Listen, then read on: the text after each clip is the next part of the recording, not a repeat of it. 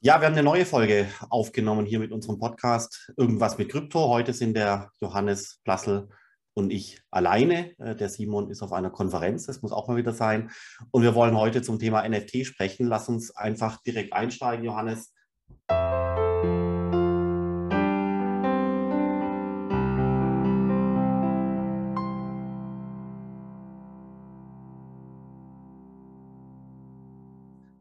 Was sind NFTs deiner Meinung nach? Ähm, wie lange gibt es die schon und wo gibt es hier momentan eine gesonderte Dynamik, sodass es sich darüber lohnt, darüber zu sprechen?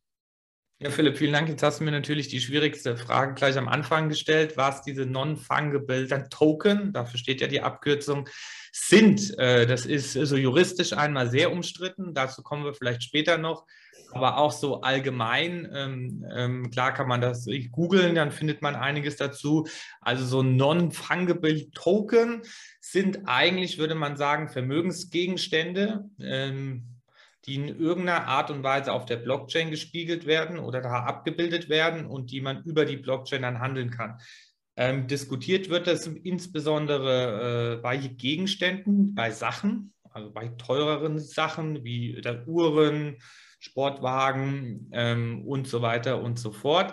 Es gibt aber auch sogenannte Non-Fungible Token, die gar keine dann sachemäßig sind. Da gab es jetzt sehr bekannt einige Gemälde, da kennst du vielleicht den Namen, der ist mir gerade entfallen, und ein Künstler, der eine reine digitale dann Bilddatei für mehrere Millionen verkauft hat über so einen Non-Fungible Token. Das war ganz spannend, weil dann natürlich alle Leute gesagt haben, naja gut, das Bild kann ich ja leicht kopieren und die Datei eben auf andere Computer übertragen.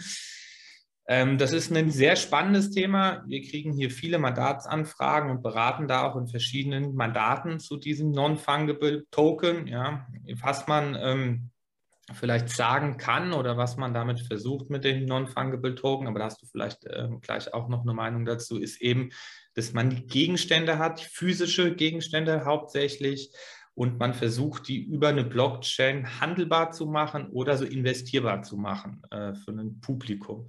Aber ich würde die Frage vielleicht mal direkt so an dich zurückgeben, Philipp. Was sind denn deiner Meinung nach Non-Fungible Token? Ja, also mein, ich würde dir da schon zustimmen. Du kommst jetzt von einer äh, Anwendungsdomäne, äh, wie man sie quasi umsetzen oder ja gut in die reale Welt setzen könnte. Von der technischen Seite her ist es einfach eine spezielle Form des äh, Smart Contracts und erfasst damit nicht nur Gegenstände, wie du es bezeichnet hast, sondern eben relativ generisch von der technischen Seite würde man sagen, es sind ähm, ja unhandelbare Tokens, also und unhandelbare Tokens könnten letztendlich eindeutige technische Objekte sein auf einem Blockchain-System, die zum Beispiel auch das Ticketing betreffen, ja, oder eben äh, die äh, schon sicherlich sehr bekannten Computerspiel-Items, ja, das, äh, das Schwert, was immer zitiert wird, oder das Schild, äh, was immer ähm, zitiert wird, das sind quasi dann eigen, ja, gut, Gegenstände in einem Computerspiel, die dann entsprechend transferiert werden können und so weiter und so fort. Das ist, glaube ich, jetzt für, äh, in deiner äh, Domäne ähm, in der, im Rechtsanwaltsbereich nicht so sehr relevant, äh, wie man sowas potenziell verpackt, vielleicht auch doch, aber ich glaube, dass es von der technischen Seite her noch viel weitere Möglichkeiten gibt, die ähm, hier erfasst werden können. Für mich, ehrlich gesagt, mit, den, mit der spannendste Bereich im Bereich NFT ist, sind diese Art von Kunst, NFTs, die eben gerade kein Gegenstand in der realen Welt haben, sondern eben zum Beispiel Kunstwerke sind, die ausschließlich aus dem Blockchain-System herauskommen, also quasi kein Off-Chain-Asset haben. Das heißt, es ist eigentlich genau das, was dich als Anwalt ehrlich gesagt wahrscheinlich nicht so sehr betrifft und auch nicht so sehr interessiert, weil es gibt in dieser Welt, das heißt ähm, regenerative Kunst, ja, das sind quasi Kunstgegenstände, wo das Kunstwerk aus dem NFT auf Basis des Blockchain-Algorithmus herausfällt und das Kunststück entsteht erst dann, wenn ich quasi in das NFT, in den Algorithmus auf der Blockchain-Basis irgendeinen Wert, also einen konkreten Hash reinpacke, dann kommt quasi das, Kun das Kunst Kunstwerk kommt dann quasi zur Echtzeit raus. Und es ist natürlich schon was ganz anderes, als wenn ich quasi ein JPEG oder eine Grafikdatei mit einem Copyright zum Beispiel generiere und dann in irgendeiner Weise verbinde mit einem Blockchain Objekt oder mit einem NFT on-chain. Da gibt es also, gut, wie kann man, wir können es auch kurz machen. Es gibt wirklich ganz, ganz, ganz viele unterschiedliche Anwendungsbereiche und ich glaube, wir sehen erst jetzt so langsam mal die ersten äh, die äh, sich äh, so ergeben. Was siehst du denn im Bereich der, der Rechtswissenschaft oder hier auch bei, bei dir bei EY? Was, was gibt es da für konkrete Anfragen? Geht es da darum, eine Immobilie in ein NFT zu verpacken oder, oder geht es darum, Copyrights, Musik, Kunst, Bilder, Fotos zu verpacken oder worum geht es da? Also wenn du jetzt nach den Gegenständen fragst, ist relativ spannend. da gehen die Anfragen wirklich zu so Uhren, sehr teuren, äh, dann Uhren, dann Rolex oder was auch immer, zu Sportwagen, zu dann so Oldtimern. Wir hatten aber auch schon dann Weinflaschen, äh, also teure Weine und eben auch so Diamanten. Die Anfrage auch schon für dann Diamanten, die zu ähm, hier tokenisieren. Ähm, und eben, das hast du eben auch gesagt, für Gemälde, allerdings für physische Gemälde. Und jetzt ist eben, äh, glaube ich, die, die Besonderheit oder was den Markt daran mir interessiert, ist natürlich, ähm, wenn du, Philipp, jetzt eine Rolex hast, ja, ähm, die einen hohen hier fünfstelligen Betrag wert ist, ja, und du willst ähm, dich zum Beispiel in irgendeiner Art und Weise mit Kapital versorgen, du musst dein Haus abbezahlen, du hast kurzfristige irgendwie Anschaffungen, die du machen musst, ja, dann kannst du eben über so einen non-fungible Rolex-Token ja, die Uhr für andere dann investierbar machen dass eben andere Personen sagen, okay, Philipp, ich gebe dir 10.000 äh, dann Euro und du gibst mir den dann Token und der würde quasi dann wirtschaftlich gesprochen einen Teil Eigentum dann repräsentieren. Ähm, und ich finde den Markt oder, und das sind auch äh, so die Anfragen, die wir haben, die gehen eben in die, den Bereich und das ist sehr spannend, dass man eben so insgesamt Vermögens, dann Gegenstände oder Vermögenswerte, die heute nicht investierbar sind, ja, investierbar macht, weil heute eben kannst du nicht einfach ein Gemälde, was du vielleicht noch zu Hause an der Wand hängen hast, in irgendeiner Art und Weise tokenisieren oder investierbar machen. Und ich glaube, das ist ein sehr großer Markt, weil man eben dazu in Zukunft eventuell dazu kommen wird, dass man ganz ähm, neue Vermögensgegenstände oder zumindest die breite Masse an Vermögensgegenständen investierbar macht. Ja, das ist ein, das ist ein sehr spannender Fall. Was mich vielleicht nochmal interessieren würde, du hast eben gesagt, die sind nicht dann handelbar. Handelbar sind sie wahrscheinlich schon, aber sie sind nicht dann hier austauschbar, also nicht wie ein Bitcoin oder so, wobei das ja auch umstritten ist. Ja, ist ein Bitcoin wirklich der spezifische Bitcoin? Oder kann ich den durch andere austauschen? Bei so einem Non-Fungible Token, wir nehmen mal die Rolex, ja, ähm, der würde ja wirklich für die Uhr stehen oder für die eine dann Uhr stehen. Ja? Und die würde man ja in irgendeiner Art und Weise auch dann einzigartig machen. Ja, und das habe ich, wenn ich das richtig verstehe, da kannst du vielleicht gleich was dazu sagen. Das ist ja über die Blockchain eben möglich, ja, dass ich einen Token schaffe, der für einen Gegenstand steht, den ich auch nicht so reproduzieren kann ohne weiteres. Oder wie ist da die Technik? Nee, nee, also vollkommen richtig. Also du hast schon recht, das, das war vorher nicht ganz äh, präzise. Also äh, Non-Fungible Token bedeutet halt, ähm, dass er nicht fungible in dem Sinne sind, dass, er da, dass, dass, es von ihm eben nur einen einzigen gibt und nicht mehr. Also bei einer Firma zum Beispiel habe ich eine Aktie, das ist die alte Security-Token-Diskussion, dann ist die Aktie auf einem Blockchain-System, von dieser Aktie gibt es 10.000 Stück. Diese 10.000 sind in sich austauschbar und identisch, die sind zwar nummeriert, aber ansonsten sind sie identisch. Und ob ich die Aktie Nummer 13 habe oder du die Aktie Nummer 19 ist letztendlich egal. Und bei einem NFT gibt es quasi nur einen einzigen Token seiner Art. Also die Rolex würde quasi ähm, repräsentiert werden durch einen einzigen Token seiner Art, wobei man dann auch schon wieder Möglichkeiten schaffen möchte, äh, diesen einen Token wiederum zu fraktionalisieren und diesen einen Token wiederum investierbar zu machen. Aber äh, Johannes, das, was du gesagt hast, das macht alles Sinn und das äh, habe ich auch schon alles schon mal gehört aber ich kenne es eigentlich aus dem Security-Token-Umfeld, äh, also quasi Wertpapiere auf Blockchain-Basis. Und ich kenne auch die ganzen Anfragen, äh, genau wie du gesagt hast, Weinflasche und alles Mögliche. Aber vor einem Jahr wollten die Leute eben ähm, all das auf Blockchain-Basis bringen mit einem Security-Token. Und so wie du es jetzt gerade sagst, wollen die Leute das immer noch auf den Blockchain äh, bringen, aber jetzt als NFT. Da leiten sich für mich zwei wesentliche Sachen ab. Erstens, sie haben es noch nicht geschafft, sonst würden Sie nicht nochmal fragen. Und zweitens, was ist jetzt anders? Also warum jetzt ähm, die Weinflasche als NFT und letztes Jahr als äh, Security Token? Ja, das sind ganz berechtigte Fragen, die du hier stellst. Es ist in der Tat so, dass man häufig, ehrlich gesagt, wenn man die Anfragen bekommt von Mandanten, gar nicht ähm, festgeschrieben ist von der Seite aus, ist das jetzt ein Non-Fungible Token oder ist das ein Security Token, sondern äh, die wären wahrscheinlich so dann letztlich mit beiden äh, dann ihre Gestaltungen fein, solange es eben die Möglichkeit äh, schafft, die Weinflasche, das Gemälde für ein Anlegerpublikum in irgendeiner Art und Weise dann investierbar zu machen. Ähm, also der Unterschied ist ein juristischer, glaube ich. Und äh, du hast es eigentlich schon äh, genau richtig beschrieben. Wenn ich ein Wertpapier habe, ja, oder ein Security, dann Token, dann muss ich diese Wertpapiere, 100 Stück, 100 Rolex-Wertpapiere von mir aus an einer Uhr, die müssen alle gleich viel wert sein. Die muss ich alle untereinander dann austauschen können. Das heißt, wie du auch schon gesagt hast, Fungibilität wenn das fungibel ähm, dann ist, dann habe ich ein Wertpapier, was juristisch wieder ähm, gewisse so Regularien äh, ja, dann, ja, triggert oder auslöst. Ja, dann brauche ich vielleicht ein Prospekt, ein Wertpapierprospekt.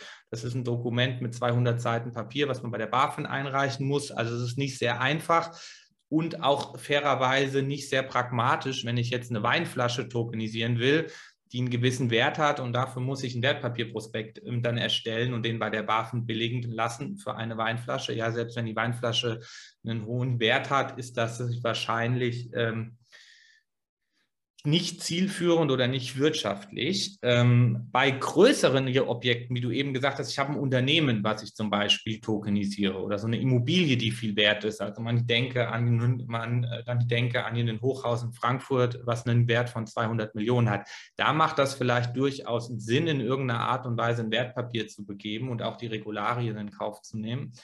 Ähm, wenn ich aber kleinere Gegenstände, also wie eben gesagt, die Rolex-Uhr oder ein Auto oder ein Gemälde, was einen mittleren fünfstelligen ähm, Wert hat, tokenisieren will, dann wird es nach meinem Dafürhalten sehen, je wenig Sinn machen, ein Wertpapier zu schaffen, einen Security-Token zu schaffen.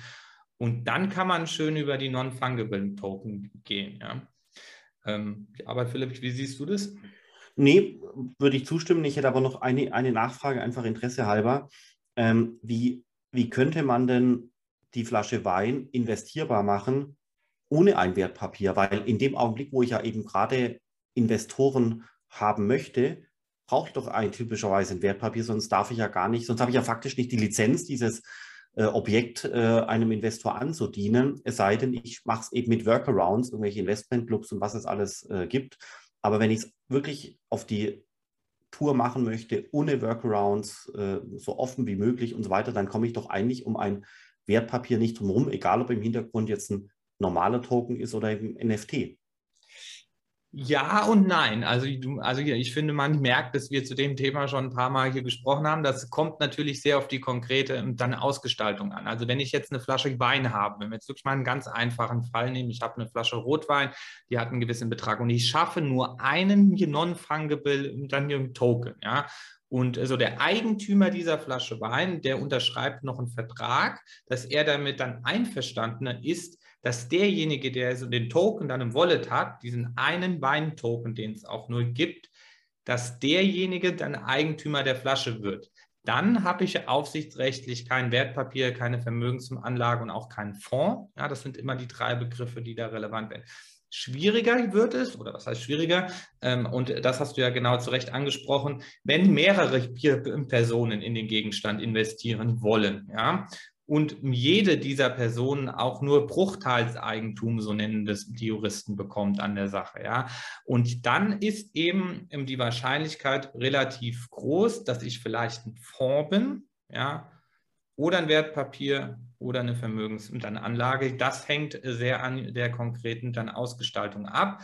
Es gibt da natürlich Möglichkeiten, ohne da jetzt zu weit zu greifen, ähm, wenn ich eine Weinflasche tokenisieren will und in die Regularien hier nicht fallen will, dass ich unterschiedlich große Eigentumsstücke schaffe. Also habe ich einen Token, der steht für die halbe Weinflasche, ein Token der steht für 25 Prozent und einen anderen Token, der steht ebenfalls für 25 Prozent.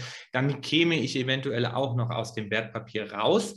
Nur, ähm, das ist halt die Frage, das ist letztlich so dann eine wirtschaftliche Frage, ist es für den Markt spannend, ist es interessant, ja, im Kaufen, ähm, im Kaufen des Leute, ja, und ist es eben auch für denjenigen, der die Weinflasche anbietet, interessant, die zu tokenisieren. Oder macht man das eben nur mit Gegenständen, die viel mehr wert sind, ja, wo man viele Investoren braucht? Und dann wäre man aber wieder im aufsichtsrechtlichen Bereich, da hast du vollkommen recht, äh, dass man ein Wertpapier ist oder ein Fonds. Und wenn du mal anschaust, was du für Anfragen bekommst und auch von den Anfragen, die sich dann auch qualifizieren als ernsthaft, ja, und dann aber auch wiederum von den Anfragen, die sich wiederum qualifizieren als äh, dass sie dann tatsächlich Mandant werden und dann kommt tatsächlich ein tolles Produkt für den Markt am Ende des Tages dabei raus. Ähm, was siehst du dann da? Also siehst du, dass die Leute das dann einsehen und dann muss, dann wird es notwendigerweise ein sehr dickes Brett? Oder haben die Leute dann Skepsis und äh, sagen dann so, ui, das war, ist doch schwieriger als erwartet, äh, wir lassen es doch und wir kommen vielleicht in einem Jahr wieder zurück? Oder sagen die, okay, ähm, wir probieren das jetzt alles mal aus und dann machen wir halt zu Testzwecken einfach mal eine Weinflasche, dann haben wir es halt mal gemacht. Also wie laufen solche Mandate ab? Weil du wirst sicherlich zig Anfragen äh, bekommen dieser Art. Ja, wie vorher schon gesagt, Weinflasche, Uhr, Kunstwerk, Immobilie, pff, alles. Genau, also du sprichst dann natürlich auch ein sehr relevantes Thema an, so dann die Anfragen sind hier sehr vielseitig, sind sehr viel da häufig aber ähm, aus dem äh, Start-up-Bereich, wo man eben sagen muss, da wurden sich vertieft noch keine Gedanken gemacht, sondern da hat jemand halt die Idee, dass man in Weingut oder Weinflaschen tokenisieren kann und die über die Blockchain handeln kann. Das sind die Anfragen, die dann weniger zu konkreten Projekten geführt werden äh, oder wo es weniger konkrete Projekte gibt, wo weniger so dicke Bretter gebohrt werden. Was aber ein spannender Fall ist, sind also Immobilien, ja, zum Beispiel, die mehr wert sind die in irgendeiner Art und Weise auf der Blockchain handelbar gemacht äh, werden sollen. Wobei ich da vollkommen bei dir bin, dass ich in der Regel dann kein Non-Fungible Token habe, sondern einfach ein Security Token habe, weil die Immobilien zu gleichen Bruchstücken äh, verbrieft wird. Ich finde aber, aber diesen äh, Bereich Non-Fungible Token sehr spannend und man muss sagen, ähm, dass jetzt dann eher die Anfragen kommen von Plattformbetreibern. Also gar nicht die eine Person, die sagt, ich habe zehn dann Weinflaschen und will einen Token. Johannes, kannst du mir das machen? Ich setze mir das auf, ja, rechtlich. Sondern das sind dann wirklich eher die Kunden oder die, dann die Mandanten, die am Markt sagen, ich will so eine Plattform anbieten, wo diese Non-Fungible Token gehandelt werden können, wo der Philipp hingehen kann und kann sagen kann, ich will meine Rolex-Uhr äh, jetzt gerne als Non-Fungible Token in irgendeiner Art und Weise über diese Plattform handeln.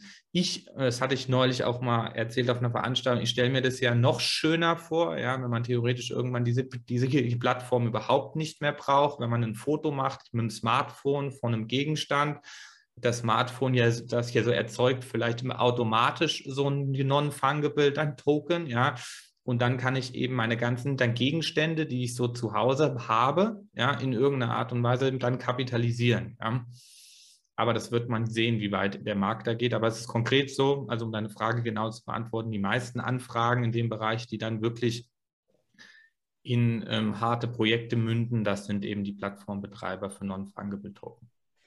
Interessant. Also mein, was man schon auch noch festhalten kann, ist, dass es dass meistens so die spannendsten Bereiche eigentlich so ein bisschen außerhalb des normalen Radars liegen. Ja? Also es ist natürlich trivial, darüber nachzudenken, okay, hier ist die Uhr, bitte tokenisieren, schauen wir mal, ob es klappt. Oder die Weinflasche oder das Weingut oder die Immobilie. Das sind so die low-hanging fruits in Anführungszeichen, weil es einfach logisch ist, darüber nachzudenken, e-, egal ob es dann klappt oder nicht.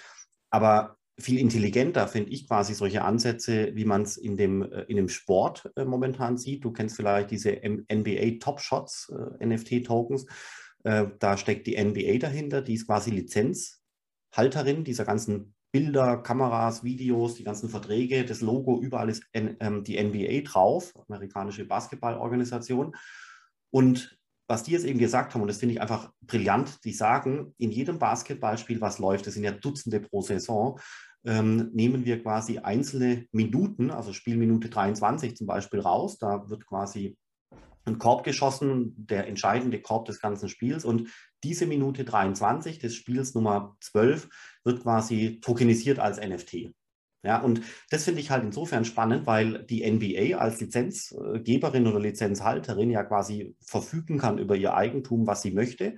Und in dem Fall sagt sie eben dann, dass die Spielminute 23 äh, zu dem NFT XYZ gehört. Und wer immer von den Fans da draußen äh, gerne äh, die entscheidende Spielminute dieses, dieses Spiels, nachdem die Mannschaft X gewonnen hat, besitzen will, der kann das haben. Und wenn das nicht mehr haben will, das auch was verkaufen, dann gibt es quasi einen Zweitmarkt, jemand anderes soll diese Minute dann haben. Und was hier tokenisiert wird, sind quasi Ereignisse innerhalb von Sportevents. Das finde ich unheimlich brillant. Das ist halt einmal um die Ecke gedacht. Und was da spannend ist, ist halt, dass halt in den, so wie ich es verstanden habe, Johannes, äh, in dem heutigen Rechtsregime eine Minute halt ähm, rechtlich nicht irgendwo verortet ist. Ja, da auf der Minute ist kein Copyright drauf und damit bin ich außerhalb von existierenden Rechtsregimes, die ich beachten müsste, weil ich einfach auf der grünen Wiese bin und damit kann der Lizenzgeber, in dem Fall die NBA, machen, was sie will. Das fand ich bei dem, bei dem Projekt NBA Top Shots äh, sehr, sehr, sehr spannend. Und was auch spannend ist, ist quasi, dass andere, zum Beispiel Verlage, die ähm, Bilderwelten haben. Ja, da gibt es ähm, ähm, weiß gar nicht, wie der Verlag heißt, habe ich vergessen. Ähm, die haben ganz viele Bilder von Naturwelten, ja, Bäume, Seen und so weiter. Und äh, die besitzen diese Bilder, die haben die Copyrights darauf und die tokenisieren eben jetzt quasi Hunderte, Tausende äh, von ihren Bildern. Das gleiche habe ich gehört von der äh, Zeitschrift Playboy, sicherlich auch schon mal gehört. Da geht es auch um die Tokenisierung von den Bildern. Und ähm, da sieht man, dass quasi Unternehmen, die große Bündel von IPs behalten, eben drüber nachdenken, was sie quasi aus diesen IPs ähm, noch, also Intellectual Property Rights, noch rausholen äh, können. Aber das ist halt so ein bisschen um die Ecke gedacht. Das ist quasi äh, einmal um die Ecke gedacht und eben nicht ähm, die, die Weinflasche tokenisiert, sondern irgendwas, was es halt tatsächlich noch nicht gibt. Ob die dann Projekt, äh, ob diese Projekte erfolgreich sind oder nicht, wird man sehen. Aber ähm, da gibt es schon interessante Aspekte und manchmal sind diese um die Ecke gedachten Projekte noch eine Nummer ähm, ja, faszinierender und erfolgreicher. Das, äh, in der Tat ist dieses vorher erklärte NBA-Projekt, glaube ich, eines der erfolgreichsten NFT-Projekte, die man so kennt. Kriegst du solche Anfragen auch, Johannes, oder ist das ein bisschen zu wild? Äh, also genau diese Anfragen äh, kriege ich nicht. Ähm, ich hatte mal eine Anfrage, aber daraus ist jetzt auch äh, kein konkretes Projekt geworden. Das war ganz interessant. Da wollte man das gleiche mit Fußball machen, ähm, nicht mit ähm, Fußball ähm, an Videos, aber, aber die, teilweise wollte man eben Fußballspieler tokenisieren. Ja, das war, das war ganz interessant, die also non-fungible Token äh, zu handeln. Das war eine Anfrage aus der Schweiz, so zweite oder dritte Ligaspieler, ähm, die in irgendeiner Art und Weise zu tokenisieren.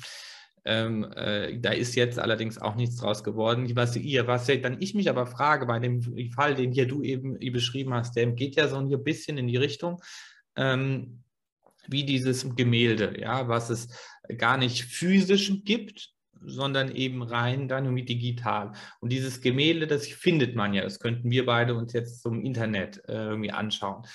Und ähm, die Spielminute von so dann hier der NBA, die du angesprochen hast, die dann einige gehört als Non-Fungible Token, die wäre ja trotzdem nach meinem Verständnis, wahrscheinlich, wenn das jetzt ein besonders relevanter Spielzug war, auf so YouTube oder so frei verfügbar. Aber es gäbe dann eine Zuordnung, dass diese Spielminute eben einer Person dann gehört. Ja? Und siehst du dafür einen Markt? Also das ist, das ist ja interessant, weil ich hatte nur ganz kurz, ähm, wenn ich das Freunden erzählt habe mit diesem Gemälde, haben die gesagt, wie das gibt es nur dann irgendwie online. Ich gesagt, ja, es gibt es halt nur online. Und dann haben die gedacht, naja, das kann sich nur die eine Person dann irgendwie anschauen, die Zugriff hat auf die Datei. Dann macht es ja Sinn, ja, dafür auch dann Geld zu bezahlen. Aber das war ja nicht so, sondern das Gemälde hätte sich ja jeder anschauen können online. Ja? Aber anscheinend scheint es dafür trotzdem einen Markt zu geben. ja, aber gut, das, ist halt, das kommt halt immer auf die unterschiedlichen Interessenten an. Also mein, äh, schau dir diese, ähm, wie ist das, was wir in der, in der Grundschule immer gesammelt haben, diese, äh, genau, die Panini-Bildchen und die Panini-Heftchen und WWF äh, waren Lizenzgeber und die äh, Fußball ähm, war auch ein Lizenzgeber und so weiter und so fort. Es gab halt Altersklassen oder, oder, oder uns selber als Kinder, da fanden wir das irre und wir haben, tat, wir haben quasi ja tatsächlich Panini-Bildchen gekauft und nicht ein Kaugummi, den wir auch hätten kaufen können, ja, damals, äh, sondern es war uns quasi was wert und es war uns offenbar mehr wert als ein Kaugummi, sonst hätten wir ja Kaugummis gekauft und keine Panini-Bildchen. Also so war das zumindest bei mir und bei vielen anderen ja auch. Das heißt, nur weil es jetzt für dich und mich gerade eben, eben keinen Markt gibt und ich persönlich will auch keine Spielminute besitzen, heißt es ja noch lange nicht, dass es nicht irgendwelche äh, unglaublichen Fuß Baseball- oder Basketball- oder Fußballfans gibt, äh, die nicht doch irgendwie die entscheidende Spielminute ähm, besitzen wollen. Schau dir die ganzen Fußballfans an, die am Wochenende teilweise im Regen im Stadion sitzen. Die werden nass, um ein Fußballspiel anzuschauen. Also ich gehöre da nicht dazu, aber man muss einfach das respektieren. Es gibt Leute, die finden das irre gut und ähm, die bezahlen Geld dafür, nass zu werden, um im Fußballstadion äh, zu setzen, weil sie einfach irgendwo sich verbunden fühlen ihr, ihrem Verein. Und deswegen vor, mit dem Respekt vor solchen Leuten muss man in analoger Weise auch sagen, es gibt äh, von diesen Leuten dann halt Leute, die wollen die Spielminute X besitzen. Deswegen gibt es einen Markt, ja, glaube ich schon, weil es für alles Mögliche einen Markt gibt, auch wenn vielleicht äh, ich persönlich eben keine Spielminute besitzen will. Willst du so eine Spielminute besitzen? Nein, nein. Und ich gebe dir vollkommen dann recht, dass es dafür, glaube ich, wirklich einen großen Markt gibt, weil ich habe ja gerade mal drüber nachgedacht, also auch bekannte Gemälde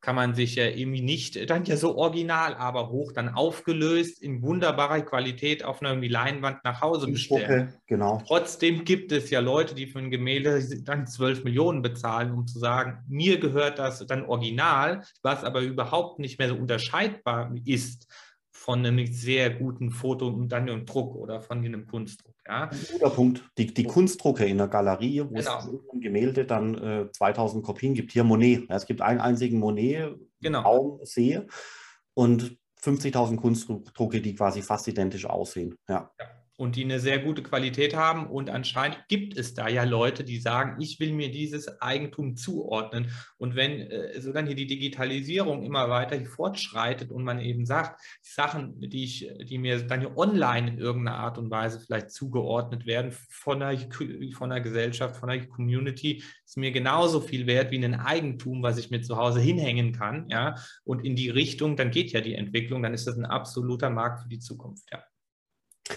Sehr schönes Schlusswort, Johannes. Ähm, spannend, das Thema NFT, Schrägstrich Security Token, Schrägstrich Assets auf Blockchain. Ich glaube, das war äh, das Thema, was wir besprochen haben. Die Headline äh, hat sich jetzt so ra langsam rauskristallisiert, die hatten wir am Anfang ja noch nicht. Aber das ist das, was wir letztendlich jetzt heute besprochen haben. Prima, Philipp. Vielen Dank dir. Und das ist so ein spannendes Thema. Das werden wir auf jeden Fall hier in dem Podcast noch das ein oder andere Mal besprechen.